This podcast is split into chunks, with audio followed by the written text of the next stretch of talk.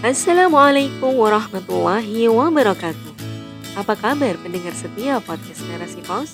Berjumpa kembali dengan saya Arvina Azza dalam rubrik Syiah. Kali ini dengan Siroh Sohabia dengan judul Ummu Umarah, Sang Perisai Rasulullah oleh Ayah Ummu Najwa. Bagaimana kisah Ummu Umarah? Simak selengkapnya dalam podcast Narasi Pos. Narasipos.com cerdas dalam literasi media, bijak menangkap peristiwa kunci. Ummu Umarah adalah julukan bagi Nusaibah binti Ka'ab bin Amr bin Auf bin Mabzul. Sahabiah dari kalangan Ansar, tepatnya dari suku Al-Khosrojiyah Al-Madaniyah, ia merupakan saudari dari Abdullah bin Ka'ab, salah satu syuhada perang Badar. Dari pernikahannya yang pertama, dengan Zaid bin Asim al-Mazini an-Najari, ia dikaruniai dua putra, yaitu Abdullah dan Hubaib. Kala sepeninggal Zaid bin Asim, Nusaibah menikah dengan Ghaziyah bin Amr al-Mazini an-Najari dan dikaruniai seorang putra bernama Tamim dan seorang putri bernama Haulah.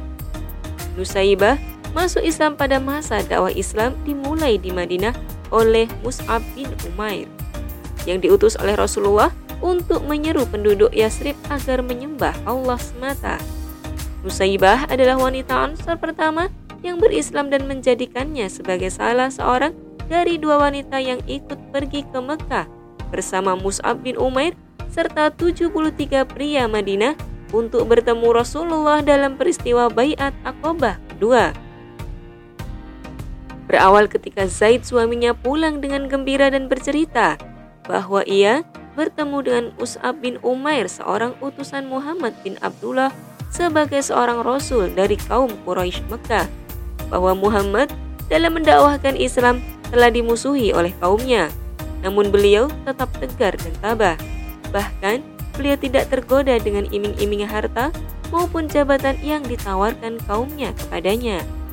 Tersentuh dengan kisah baginda Rasulullah SAW, Zaid pun berkata, Demi Allah, saya tidak hanya kagum dengan hal itu, namun saya pun menyatakan keislaman saya dengan bersaksi bahwa tiada ilah yang berhak disembah kecuali Allah dan bahwa Muhammad adalah utusannya. Dengan penuh haru, kemudian ia menyatakan kesaksiannya dan beriman, serta bertekad untuk ikut berbaiat pada musim haji berikutnya. Keluarga Nusaibah senantiasa istiqomah dalam keimanan serta dalam membantu dakwah Rasulullah.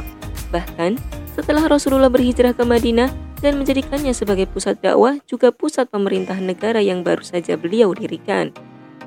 Bahkan, saat Perang Badar, salah satu putranya, yaitu Abdullah dengan gagah berani ikut berjuang dengan menegakkan panji-panji Islam hingga kemenangan dapat diraih oleh pasukan kaum muslimin.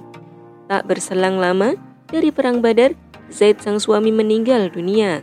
Nusaibah kemudian menerima pinangan Ghosiyah bin Amr.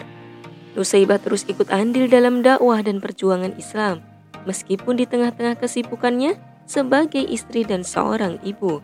Salah satunya adalah ia ikut berpartisipasi dalam perang Uhud yang terjadi pada 7 Syawal tahun ketiga Hijriah atau 22 Maret 625 Masehi. Pasukan kaum muslim yang dipimpin Rasulullah SAW berjumlah sekitar 700 orang yang berperang melawan 3.000 tentara kafir Quraisy di bawah pimpinan Abu Sofyan bin Harb. Ummu Umarah pada awalnya hanya bertugas sebagai perawat serta penyedia minuman bagi para tentara. Namun saat keadaan berbalik, yang tadinya kaum muslim menguasai peperangan, berbalik mulai berlari yang dikejar pasukan Khalid bin Walid. Tengah-tengah peristiwa itu berlangsung, Ibnu Kumayyah melintas, mencari dan ingin membunuh Rasulullah. Maka Ummu Umarah dengan berani serta tanpa gentar menghadangnya. Dalam duel inilah ia mendapatkan luka pada bagian pundaknya. Ummu Umarah menuturkan, Aku menyaksikan banyak kaum muslim yang lari dan meninggalkan Rasulullah dan hanya tersisa beberapa orang saja untuk melindungi beliau, termasuk aku dan kedua anakku. Sedang suamiku ada tepat di depan Rasulullah untuk menjaganya. Saat itu, Rasulullah melihatku tak bersenjata, maka beliau berkata kepada tentara muslim yang lari, berikan pedangmu pada orang yang berperang. Kemudian Ummu Umarah pun mengambil pedang tersebut dan segera ikut melindungi Nabi dari serangan musuh.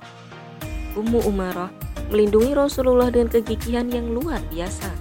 Rasulullah pun berkata, Aku tidak melihat ke kanan dan ke kiri, melainkan menyaksikan Ummu Umarah bertempur di hadapanku. Saat itu, Abdullah putranya sedang luka parah oleh tikaman musuh. Kemudian Ummu Umarah membalut luka anaknya dan berkata, Bangkit wahai anakku. Dan anaknya terus bangkit untuk melawan musuh. Akan tetapi, musuh tetap mengetahui posisi Rasulullah Shallallahu Alaihi Wasallam. Mereka terus mencoba mendekat untuk menyerang dengan kebencian dan kemarahan mereka pada beliau. Pada saat itulah, beliau bersabda kepada sembilan sahabat yang terdiri dari tujuh sahabat Ansor dan dua dari kalangan muhajirin yang berada tidak jauh dari beliau. Siapa saja yang mau menghadang mereka dari kita, maka baginya surga atau menjadi sahabatku di surga. Seketika itu, setelah mendengar sabda beliau ini, tujuh dari sahabat Ansor segera berusaha menghalau musuh yang berusaha menyerang baginda Nabi. Tetapi mereka tidak berhasil. Satu demi satu, mereka syahid hingga akhirnya habis. Kemudian, beliau kembali bersabda pada dua sahabat yang tersisa. Kita tidak menegakkan keadilan pada sahabat-sahabat kita. Maksudnya adalah dua sahabat muhajirin ini tidak berbuat adil karena tidak ikut berjuang bersama sahabat Ansor dalam membela Rasulullah dan hanya membiarkan ketujuh sahabat Ansor tadi berperang sendiri hingga habis. Tatkala seorang musuh menikam anak Ummu Umarah merangsek mendekat, Rasulullah pun berkata kepada Ummu Umarah, "Inilah orang yang telah menikam anakmu." Nusaibah pun serta-merta mendekati orang tersebut dan menikam betisnya dengan pedangnya. Kemudian Rasulullah berkata lagi sembari tersenyum, Bagus Ummu Umarah, engkau telah berhasil membalasnya. Setelah itu, Nusaibah dibantu oleh beberapa tentara muslim dan membunuh orang tersebut. Menyaksikan ini, Rasulullah kembali bersabda, Segala puji hanya milik Allah yang telah menenteramkan dan menyenangkan hatimu dari musuhmu, serta menunjukkan balas dendamu di hadapanmu. Nusaibah mendapat 13 luka dalam peristiwa Uhud, terutama pada bagian pundaknya yang memerlukan penyembuhan sekitar satu tahun. Rasulullah pun memeriksa lukanya dan meminta Abdullah, anak Nusaibah untuk membalut luka tersebut sembari bersabda, Semoga Allah senantiasa memberkati dan merahmati kamu sekalian. Mendengar itu, Nusaibah pun berkata kepada Rasulullah, Ya Rasulullah, berdoalah kepada Allah supaya kami bisa menemanimu di surga kelak. Kemudian Rasulullah pun berdoa, Ya Allah, izinkanlah mereka semua menjadi temanku kelak di surga. Nusaibah pun membalas, Aku tak akan pernah mengeluh kesah dalam setiap musibah yang menimpaku selama di dunia ini. Ummu Umarah adalah teladan bagi para muslimah dalam pengorbanannya yang ikhlas dalam perjuangan Islam. Um Umarah adalah sahabiah yang terkenal pemberani. Ia sering mengikuti peperangan untuk ikut berjihad fisabilillah. Rasulullah pernah memujinya karena itu. Wahai Um Umarah, siapakah yang mampu melakukan layaknya yang engkau lakukan? Selain sifat pemberani, Nusaibah pun mempunyai kecerdasan yang luar biasa. Segala aktivitasnya ia tujukan dan ia siapkan dengan matang demi meraih keridhaan Allah Subhanahu wa taala. Selain perang Uhud, Nusaibah beserta suami dan anak-anaknya pun mengikuti berbagai perang yang dilakukan oleh kaum muslim, baik selama Rasulullah masih hidup maupun setelah beliau wafat.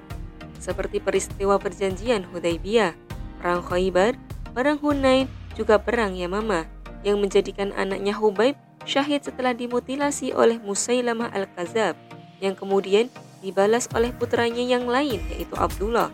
Walaupun kemudian ia juga menemui kesyahidan. Sedang Nusaibah sendiri mendapatkan 11 luka dan satu lengannya putus. Dalam perang-perang tersebut, Ummu Umarah tak hanya sebagai penyedia logistik ataupun perawat semata. Namun, tak jarang ia ikut terjun ke medan laga, melindungi Rasulullah dan membantu pasukan kaum muslim menggembur pertahanan musuh-musuh Islam.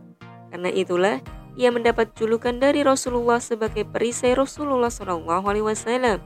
Nusaibah pun menutup kisah heroiknya sebagai muslimah pejuang Islam beberapa waktu setelah pulang dari perang Yamama. Banyak sekali pelajaran yang seharusnya dapat diambil oleh para muslimah masa kini dari sosok luar biasa Nusaibah binti Kaab ini. Ia tak hanya sebagai seorang muslimah biasa, ia begitu mencintai surga. Untuk itulah, ia bersegera menyambut dan tidak menyia-nyiakan seruan untuk Islam. Ia terus istiqomah berjuang dan membela Rasulullah dan perjuangan Islam demi kemenangan Islam dengan seluruh jiwa raganya. Sebagai seorang istri dan seorang ibu, ia telah berhasil menunaikan tanggung jawabnya sebagai pendukung dan pendorong semangat jihad suami-suami dan anak-anaknya. Sehingga mereka semua mampu menjemput kemuliaan tertinggi sebagai syuhada dalam perjuangan meninggikan panji Islam. Wallahu alam.